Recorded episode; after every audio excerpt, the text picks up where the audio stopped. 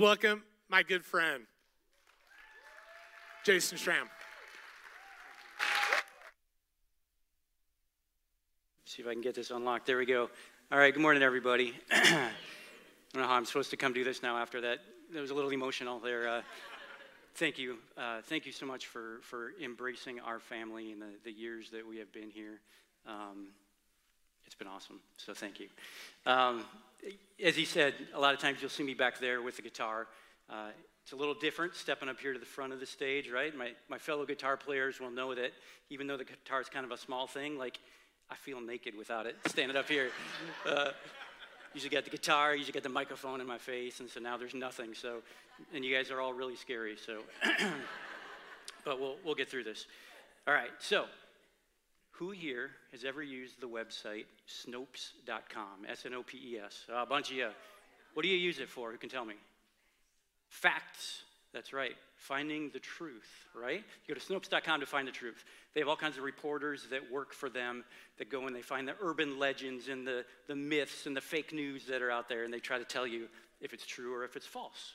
So, if you want to know, did the Quaker Oats Company in the 1950s feed radioactive cereal to young children? they did, actually. You can go read about it, it's weird. Um, is Kristen Bell the most tattooed actress in Hollywood? Nah, she's not. That's fake. Um, anyway, those sorts of things are what they investigate. And it's kind of fun to go and to see what they do and to debunk the lies that are out there in the world, right? Debunk is kind of a fun word. It tends to pop up a lot as we get into election cycles. You'll probably see that word used a lot more in the next year and a half. And really, the word debunk means to expose the falseness of an idea. All right?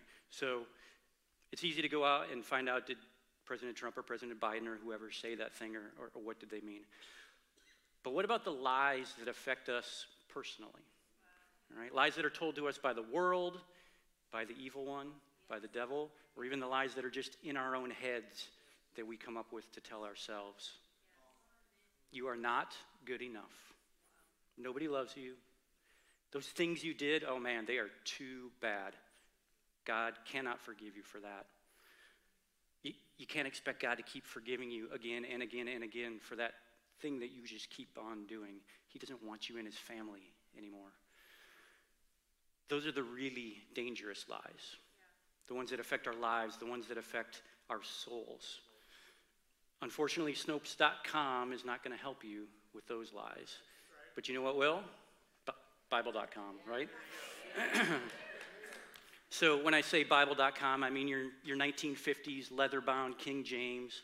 I mean your children's Bible you got in children's church at Sunday school. I mean your phone. I mean your iPad. Whatever you have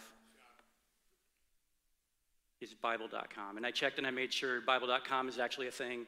It's actually a legit website where you can go and you can download the YouVersion Bible app that, that I use on here as well. So um, so I want to talk today about how we debunk the lies of the devil with something better than Snopes.com. That's Bible.com. All right, so if you've been reading along with us in the 260 plan, you know we're still kind of in the early part of the Gospel of John. And the chapters this week, boy, they were full of red letters, right? They were full of the words of Jesus, the words of God talking directly to us. And there were all kinds of great stories in these chapters this week. Um, but today I want to focus on a, on a a chapter and a section in the chapter that you probably haven't really focused on before. And so, for context, though we don't know exactly when in Jesus' ministry these events occurred, uh, they're in the middle of the Gospel of John, and so they're probably somewhere in the middle of his three years of preaching on earth. But we do know that he's in Jerusalem, because in this chapter it talks about him going to the Mount of Olives, and then we know for this particular section that he's in the temple. Now, John 8, that we're going to talk about today, it's got a lot of famous stories that you're probably familiar with. It's got the woman who was caught in adultery. It's got Jesus telling the people, I am the light of the world. And it's even got the famous quote that says, You will know the truth, and the truth will set you free. That's all in John 8. But today I want to look at this section that we probably tend to gloss over a little bit as we read. And it's probably because it's not like this really fun and uplifting section or maybe because we read it and we think it, it doesn't really apply to us. but I think it absolutely applies to all of us today. And I want to try to help you kind of pull out of this section what is applicable to you and how to use it in your life today. So let's read this first, and then we'll dig into it. This is John 8, verses 42 to 47. Jesus told them, If God were your father, you would love me, because I have come to you from God. I am not here on my own, but he sent me. Why can't you understand what I'm saying? It's because you can't even hear me. For you are the children of your father, the devil, and you love to do the evil things that he does. He was a murderer from the beginning. He has always hated the truth because there is no truth in him. When he lies, it is consistent with his character, for he is a liar and the father of lies. So when I tell you the truth, you just naturally don't believe me. Which of you can truthfully accuse me of sin? And since I am telling you the truth, why don't you believe me? Anyone who belongs to God listens gladly to the words of God, but you don't listen because you don't belong to God. Oof. It's a bit heavy, right? He is telling the people that their father is the devil, that they don't believe him, that they don't belong to God. Now, I know in the past when I've read this section, I key in on the part that says the devil is a liar and the father of lies, and I think, yeah, that's right. That devil, he's a bad guy, right? We need to stay away from him. But what I either ignored or I didn't like to acknowledge was the part just before that where Jesus told the people that this father of lies was their father. Ouch. But he's not my father, right? I hope. Well, let's just look a little further back in this chapter and we'll, we'll see what John says about the people that Jesus was talking to. Now, back when John wrote this, it, it wasn't a book in the Bible, right? It was a letter. And it didn't have the chapters and the headings and the things that we see in our Bibles today. Those were all added later on by the, the committees that did the particular translations. But the headings that are in your version of the Bible can help you find things and understand the context a little bit of, of what they're trying to tell you. So if we look back, a little further back, just before verse 21, this is in the NLT, NLT translation, we see a kind of hub, a subheading, and it says, The unbelieving people warned. And then it goes on to talk about some stuff. So we can think, okay, maybe he's talking to unbelievers here. In between verses 21 and 30, which we didn't read, but Jesus explains how he is who he claims to be. And he uses the famous phrase, I am, to describe himself using the name of God. The people didn't believe him, they didn't understand. And he tells them that once you've lifted me up on the cross, then you'll understand. And so we can think, okay, he's talking to people who don't understand and don't believe in him. All right. But then we get to verse 31, which is directly before the section that I read earlier with that warning. And Jesus turns from those unbelievers that he's talking to, the unbelieving people that, that were warned, and he talks to another group of people. And if we read in John 8 31, here's what it says Jesus said to the people who believed in him, You are truly my disciples if you remain faithful to my teachings. Uh oh. That means that the section we read about the father being, or the devil being the, their father, that was directed at people that believed in Jesus. So, wait a minute. These people made a decision to follow Jesus. They put their faith in him, and Jesus is telling them that God is not their father? What is going on here? Well, thankfully, I believe that it is not all doom and gloom. John does not leave us hanging with just this warning and no way to get to right. We'll see, based on the words of Jesus himself that John was inspired to record, we have not only the warning, but we also can find several ways that Jesus himself tells us in his words of how to get back to God. So that's good news. Now, before we all take away the point that we are all failing in our relationship with God here, I, I want to think about it from a, from a viewpoint of spiritual maturity. We are all at different places in our faith journey, right? Some people put their faith in Jesus 50 years ago, maybe some just this week, and some have not yet done that these people that he was speaking to at the time, they had best case, maybe a year, that they could have even believed in Jesus at this point because we know he's somewhere in the middle of his three years of ministry. And so, at most, they could have even heard about him for, for a year or so. And it's quite probable that a good portion of this audience only heard the word maybe this, this week when he was in Jerusalem or even that day and then became believers. So, chances are that, that this warning that Jesus gave um, was probably to some pretty new Christians, and they had a lot of learning to do. But just the same as all of us uh, who might be new Christians have to do. Now, Pastor Tim, he's taught on many Sundays about how putting your faith in Jesus, that's just the first step, right? And it is a lifelong continuing to learn and to grow to get to where God wants you to be. So it's possible today's points and Jesus' words are focused towards new believers, but none of us should immediately say, ah, it doesn't apply to me, right? I've been a Christian since I was eight, so it doesn't, doesn't matter. Ooh, that's dangerous thinking. It is way too easy when we start thinking that way to start to slip and to start to drift away. You see, the, the depth of our relationship with Jesus is not dependent on how long we have believed in him. It's about how deep we have grown those roots in Jesus, right? So whether we're new or whether we're an old believer, we still have a long ways to go. And so I think these words are very applicable to all Christians, either as direction on how to act for those who don't really know it yet, or as a reminder for those who do and don't want to drift away. All right, so with that, I'm going to get into three points that I want to take from this particular uh, dire warning that came from Jesus today. Things that will help us, help point us in the right direction of where we need to go. All right, point one is found in verse 42. It's the very beginning verse of what we read. Jesus told them, If God were your father, you would love me, because I have come to you from God. I am not here on my own, but he sent me. So here we see Jesus pointing out that the people didn't love him because God was not their father. So if we turn that around, we find point one. Point one is believe that God is your father. All right? So let's think about that for a minute. What does it mean that God is our father? There are all kinds of verses, I didn't even count how many, hundreds, thousands of verses in the Bible about God being a father and being our father. So I pulled together just a few things from, from, from some different parts of the Bible to highlight some of those key ideas of how God is our Father. And rather than flashing up six different verses up there on, on slides, I just kind of mashed them together onto one slide.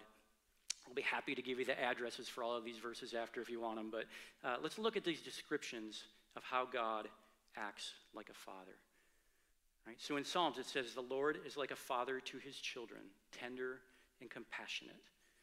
In Proverbs, it says, The Lord corrects those he loves, just as a father corrects a child in whom he delights. In Hebrews, remember that God is treating you as his children. Who ever heard of a child that's never disciplined by his father? In Psalms, he's a father to the fatherless. In James, boy, we just sang about this. What good, whatever is good and perfect is a gift coming down to us from God, our Father. You could only be good. And again in Hebrews, have you forgotten the encouraging words God spoke to you as his children? So you can leave this slide up for, for a couple minutes here. God the Father, he is tender and compassionate. He is not a mean God who is just waiting to smite you when you mess up. But that doesn't mean that he won't correct you. As any father would correct the kids that he loves, right? Now, can you and I be tender and compassionate as we discipline? Sometimes, sometimes not. Sorry, guys, sometimes it's hard to be tender and compassionate, right? But God can. God absolutely can. You see, I believe for discipline to really work, it has to have the purpose of rehabilitating, not just punishing, right? That's not how it works. It's got to be about correcting the behavior to keep that person safe from whatever they're doing, whatever wrong road they're going down, but also bringing them back to be productive again, right? Simply crushing somebody, that, that may keep them safe in that moment. All right, I won't go on the road because you just punched me in the face. I'm not going to go on the road. All right, but that doesn't make that person want to follow you or, or love you or believe in you after that. So God desperately loves us. He does. So his discipline's always going to be done in a loving way with the intention of bringing us back to him, back into his arms. If we can remember that, hopefully it will lessen the sting just a little bit next time that correction happens. God's also a father to the fatherless, right? This means he searches out those that don't have a father, that don't have a family, and he adopts them into his family. Now, this could literally mean someone here on earth who doesn't have a physical human father, but it also means anybody who is wandering, who does not know God and does not know that God wants to be their father. He wants to gather everyone in his arms and make us all his children. We also see he gives good gifts, right? Sure, fathers on earth can give good gifts like Amazon gift cards and baseball gloves, right? But God gives his children gifts that are even better gifts like hope, gifts like freedom, and eternal life. He also speaks encouraging words, as any good father should. And boy, we all need encouragement from time to time, right? Sometimes it sounds like, hey, Jason, it's on the calendar, July 2nd. You're preaching, right? That's the encouragement I needed to finally get me up here and do this. We've been talking about this for a while. And, uh, and so that's what I needed in that, in that uh, moment. And sometimes it's simply just the reminder that you are perfectly made and that God loves you and has a purpose for your life. All encouraging things. When I think back about a time in my life that, uh, that I started to drift a little bit and I needed some encouragement to believe in God, I think back to my sophomore year of college. Some of you know I went to Notre Dame, uh, which most know is a Catholic university. I grew up Lutheran. Um, accepted Jesus, believed in God from a, from a very young age. And my choice to Notre Dame didn't really have anything to do with, with uh, it being a Catholic university. It had a little more to do with football. Um, and, and I really didn't intend on participating in like the Catholic services and activities that were going on while I was there. And uh, as many do, I started to have a little too much fun when I was in college. Um, even at, even at the conservative Catholic school like Notre Dame, al- alcohol is readily available. And pretty soon it was more drinking and less going to class, and things, uh, things were not going well. I actually lost my ROTC scholarship after my freshman year. I was in Air Force ROTC. And, uh, and there was a risk that I was going to have to leave the school and go somewhere else. And so as I came into my sophomore year, luckily, there was a core requirement that the school put on all students that you had to take a, a religion class and you had to take a philosophy class. And so for my religion class, I chose to take uh, a class that was a historical study of the Bible. And it, it was a fascinating class. Um, looked at the things that uh, to, to the world could be proven through other historical accepted sources, things that, that were in the Bible that you could prove in other ways. And it, it, was just, it was fascinating, like I said, learning all these things that are proved through other writings and other parts of history that are true in the Bible. And I found myself drawing back closer to God. Again, I grew up in church, participated in all kinds of things I had not yet started doing worship, hadn't even picked up a guitar in my life yet. Um, but it started bringing me back into God. And then one day, this professor, this Catholic professor at this university, he, he basically offered to lead a prayer for anybody who wanted to commit their life to God. And I prayed that prayer. And it was not the first time I prayed that prayer in my life, but uh, I, I knew God was calling me back, and I needed to change how I was living. And so there was certainly correction there, right? I, I was, I was being told, you are not going the right way, your grades are suffering, things are not going well. And I was just reminded that God, my Father, was waiting excitedly for me to come back. I, I had no idea at the time what that would mean, but eventually it led to now over 20 years of leading worship in churches all around the world. It led to this opportunity today, and who knows what else in the future. All right? So.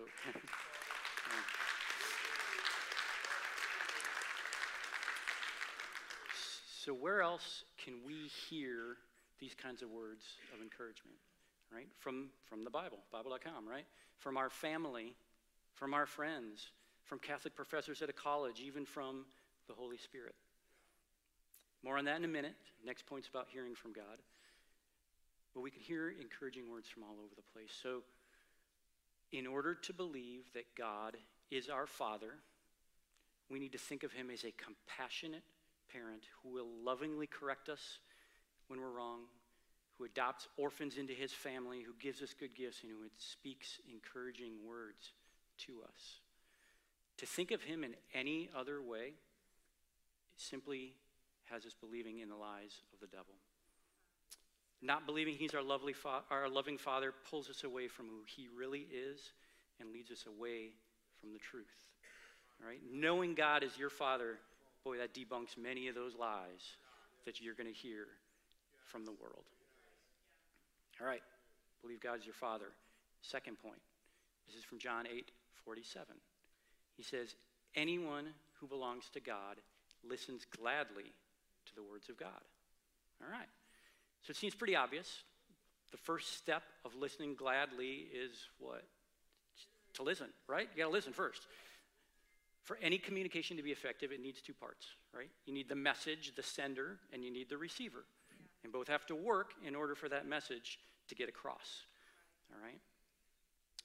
I'm pretty sure God is an effective communicator. So if I'm not getting the message, whose fault is that? Yeah, it's probably, probably mine. I am not listening right. Okay, I'm not hearing him. The problem is me. Do you ever wonder why God doesn't just audibly speak to you?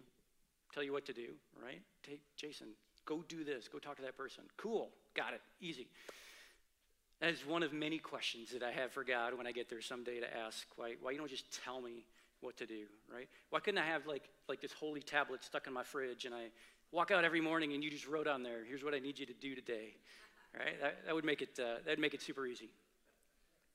Oh, wait. You know what his answer would be to that question? I think he would say, Yeah, I already did that. Remember the holy tablets, the mountain, finger of God, right? Yeah, you, you guys didn't even listen to that either. Yeah. And, then, and then my man Moses went and broke them, right? So uh, it didn't, it doesn't, didn't work anyway. Um, so it's tough. Listening to God, hearing from God is hard. I think in this context, hearing from God, the actual listening uh, of, of, to God's word, it can happen in church, right? It can happen in this place. Or one of my favorite ways to do it is through worship music. Many worship songs contain lyrics that are, come directly from the Bible, right? They are a great way to kind of feed those words directly into your heart. We all know how catchy a good song can be, right? Gets stuck in your head, you sing it over and over, and even if you don't want to. But when that song is words that are directly from Jesus that he spoke 2,000 years ago, it's okay to get those stuck in your head, right? Those, those are the good ones. For me, one of the greatest personal examples I have of the power of worship music is my kids. All right? I can't even explain how awesome it is to hear them belting out worship songs. They know a lot of other songs too, right? There's a lot of songs in the world, and they're going to have to continue to fight against those ideas being stuck in their head. But because both Tara and I have embraced worship music, it's, it's almost the only thing I ever have on in the car. Um, my kids have hidden those words in their hearts. I know they have. And they may not know it yet. They may not have needed those words yet. But someday I am confident they will be in a situation and the words to one of those songs will come back to them and it'll point them in the right direction, right? It will help them fight the things of this world. Sometimes you even get the, the bonus of listening to the Word of God in a song, and it'll help you believe that God is your Father, like the, the first point, right? In my Father's house, there's a place for me. I'm a child of God. Yes, I am. That's right. So you can listen to a worship song, and it helps you believe that God is your Father as well. And of course, reading the word, it's a great way to hear God, right? And if, if you actually want to hear it, most of the apps got a button. You push the button and you'll hear somebody read it out loud. Um, you can also listen to the Holy Spirit and the prompts that the Holy Spirit gives in our lives. And that is worth an entire another sermon on how to listen to the Holy Spirit. But for now, we'll just leave it at that, that that's another way to hear from God. Now, according to the infallible Google, right, the word, the word listen appears in the Bible 331 times. And the majority of those are in some way talking about listening to God. So clearly, what God wants to drive home the point that listening to Him is important. In Luke 8, verse 18, this is from the Passion Translation. Luke writes, So pay careful attention to your hearts as you listen to my teaching. For to those who have open hearts, even more revelation will be given to them until it overflows. And for those who do not listen with open hearts, what little light they imagine themselves to have will be taken away. It's important to listen. And John himself writes in John 10, and you, most of you will know this My sheep listen to my voice. I know them, and they follow me. So if we know the voice of the shepherd, we will know who to trust and who to follow when those wolves come hunting to try to pick us off. But remember, what Jesus actually said was listen gladly. All right? So, what does that mean? I believe to listen gladly means to listen with anticipation that what he tells us will happen. If we believe that he is our loving father, like we talked about just a couple minutes ago, then we can believe that the things he tells us are for our good. And if God wants good things for us, oh my goodness, how could that not make us glad? Right? So, listening gladly is all about listening to the word with a hopeful anticipation, kind of like that child on Christmas morning, super excited about what they're about to open. Right? We should read and listen to that Bible with that same excited anticipation that His Word is true and we can trust that He will tell us the things that we need to hear at that point in our lives. To think any different is to invite doubt and to let those lies start to creep back in. All right? Finally, to, to close out point two, Matthew tells us what can happen when we do listen gladly. In Matthew 13, Jesus is talking about the parable of the farmer who's scattering the seed. And Matthew captures Jesus saying, The seed that fell on good soil represents those who truly hear and understand God's word and produce a harvest of 30, 60, 100 times as much as had been planted. So, hearing and understanding God's word, not only will that point us towards God and away from the father of lies, but it can help others as well. And it can grow and it can spread. So we kind of get a double bonus when we listen gladly it's for us and it's for others.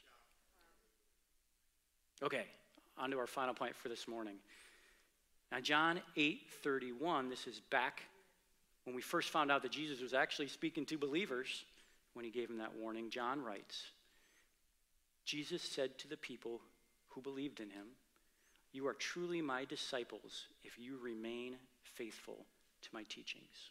So, point three remain faithful to his teachings. This one's probably the easiest to understand, but it's probably the hardest to act out. Right? Believing God is your father, listening to his word, it, it takes some effort. But boy, this one is where the rubber meets the road. What I think is really important in this point is the word remain. And it's not just in the point, it's in the verse remain faithful to my teachings. He didn't just say, listen to what I tell you to do and do it once. He said we need to remain faithful. In the original Greek, the word for remain is meno, which means to stay or abide, to remain in Him. Now, John uses this word 34 times just in this gospel. In fact, it's the same word he uses in John 15 when he says, Remain in me, and I also will remain in you. To me, Jesus emphasizing the remain, that gives us a sense that there may be some reason you, you don't want to, right? It implies that there needs to be effort to remain. Because something's either trying to push you away or, or you don't really want to remain. Why? Because it's hard. It is hard to remain faithful. The word remain also implies doing it more than once. It's not enough to simply be faithful to God's word one time, But you need to remain faithful again and again, even through the difficult times. Why? Those difficult times, those are the times when you know who will start to sneak in, start to get his hooks into you. Hard times are when you let that door to your heart crack open just a little bit, and the devil tries to slide in there and whisper those lies to you again.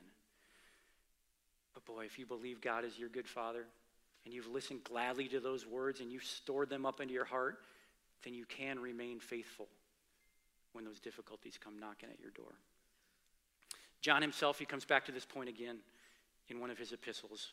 Uh, in 1 John chapter 2, he says, So you must remain faithful to what you have been taught from the beginning. If you do, you will remain in fellowship with the Son and with the Father. So here we see that word remain, meno, again, not just once, but twice. If we remain faithful, God the Father and the Son will remain in fellowship with us. And finally, we hear this message reinforced from Paul in his second letter to Timothy, where he uses that same word again. 2 Timothy 3:14, he says, "But you must remain faithful to the things you have been taught. You know they are true, for you know you can trust those who taught you."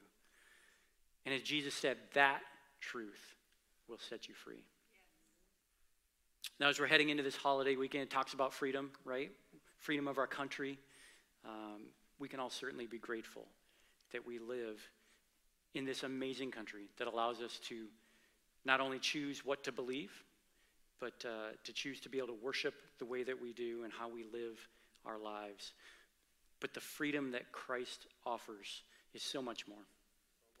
It is not only freedom while we're here struggling with all the temptations of this world, but it is freedom from sin, it's freedom from death, it is freedom from the lies that try to pull us down. That's the freedom we get when we remain faithful.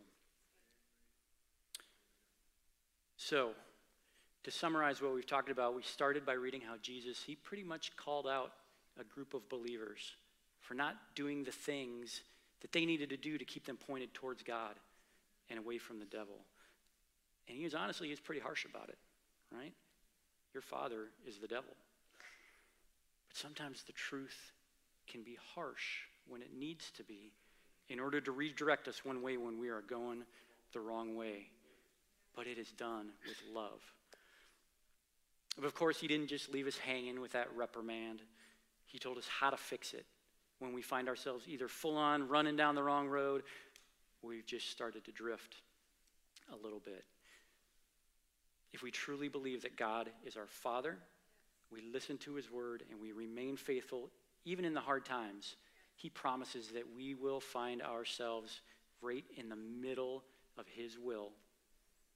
And we'll be kicking those lies of the devil to the curb as we walk in freedom and in truth.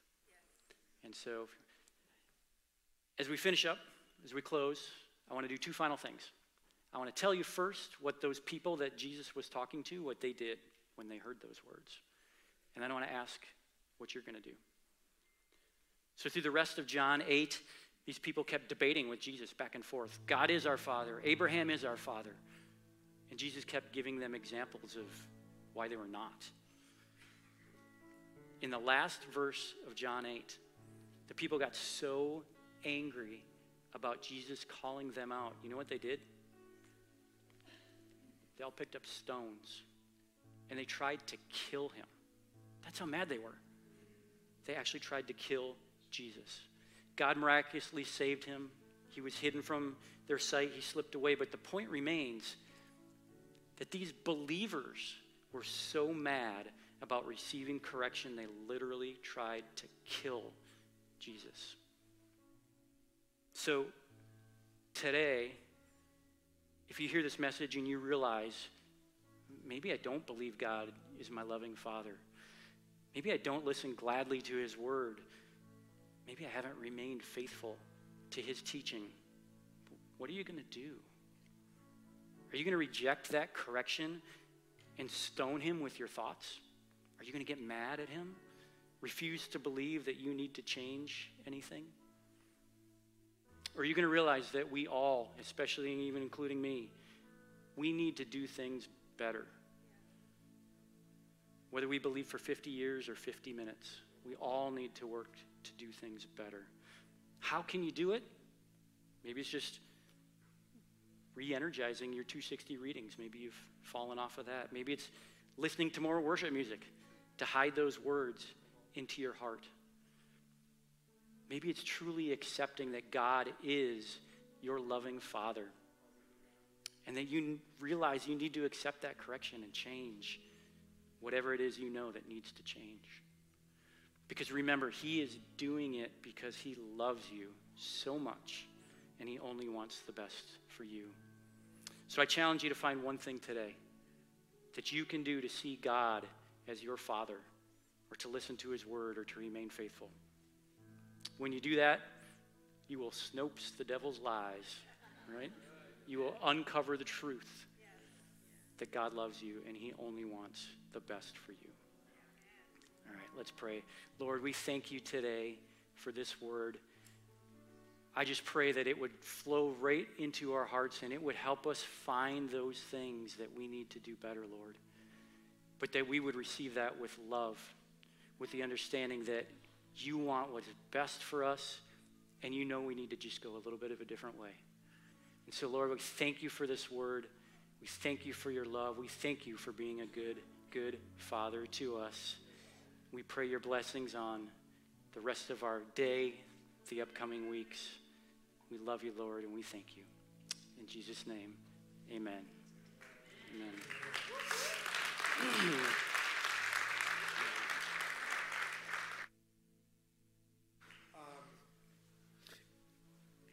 we just heard a really good word.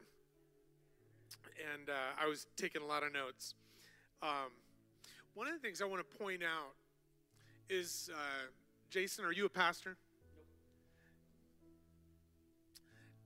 Jason's just a guy, smart guy, Notre Dame grad. I think you also did some time at uh, the Air Force Academy. Is that right? Nope. Didn't do Air Force Academy? No, no, ROTC at Notre Dame. ROTC No at Notre no. Dame. For some reason, I thought you spent time That, there. that's Chris, who's the Academy. Ah, you're the Academy. Okay, Chris is the Academy guy. That okay. You're a smart guy.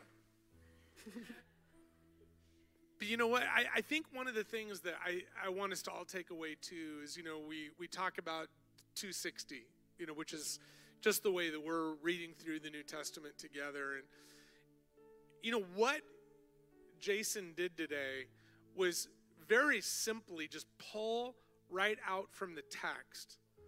Like what we talk about. And if you have a 260 journal, you know, it's like insights and implications. What are the insights? Like when I, when I read this passage, like what do I really see? And, and just like highlighting and underlining and underscoring those things, you know, about God being our Father and accepting, believing, believing in that will protect us from the lies, you know, and listening gladly to His word and then remaining faithful. It's just all right there. But to be brought out, and, and, and we have a way, like every time we go to the Word, to receive something that's this good and this rich and that's this deep and impactful. So thank you for doing that. Uh, thank you for illustrating what that can look like just in our everyday lives. And uh, even even if we're not serving full time at a church yet, um, I, I think that could be could be in your future. But um, we'll see what God has post Space Force.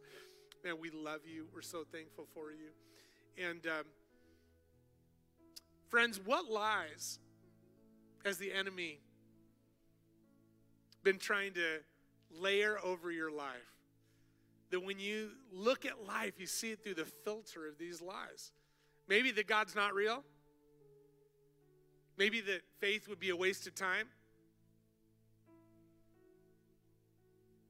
Maybe that you're not enough. Maybe, as you stated, that what you have done would like somehow disqualify you from God and that you really don't have a place with Him. I believe that before we go today, God wants to set you free from those things. And it starts with that first point. Just trust in Him. He's your Father. He is the good, good Father. He's not going to let you down. He will be faithful to you. I'm going to invite our ministry team to come forward and listen, before you go today, if there's been any area in which you have been struggling with a lie, I think this would be such a perfect opportunity to come and say, hey, you know what? I think that what I've been really living life with is, is a lie. And I, I want God to help set me free. Just to break free from any lie of the enemy that he would want to layer over your life. And as we celebrate the 4th of July this week, we're going to celebrate with that freedom of knowing that we are free in him. Amen. We are free in him. And God is so good. I am glad you've been here. Jason, you guys are here in town for two more Sundays? Two more Sundays. Listen, if you want to write them a card, if you want to say, express something of thanks, but especially if God puts something in your heart for them, some prophetic word, some encouragement, you know, would you write that out and would you bring that um, over the next couple of weeks? And we'll make sure that that gets right into their hands before they head off. But man, once again, would you say thank you to the Shrams? Love you guys so much. I'm going to miss you deeply deeply. Hey, on your way out today, don't forget the ladies have a sign up um, going on. Um, Tiana is running out to the courtyard, so she's there because uh, uh, women are going bowling. That's coming up. It's going to be a lot of fun. And then three Sundays, we got our beach day, first one of the summer. It's going to be fantastic. And uh, you don't have to sign up for that, but just be aware. It's coming up three Sundays from now on the 23rd. Love you guys. Have a beautiful 4th of July weekend. Be safe, be sane, and be free. Love you.